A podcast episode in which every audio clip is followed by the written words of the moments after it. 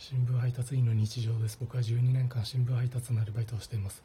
今世界的な砂漠飛びバッタの大量移動の影響か玉ねぎが値上がりしています。この間スーパーで玉ねぎを買おうとしたら値段を見て手が出なくなり玉ねぎを切ってもいないのにその場で泣いてしまいました。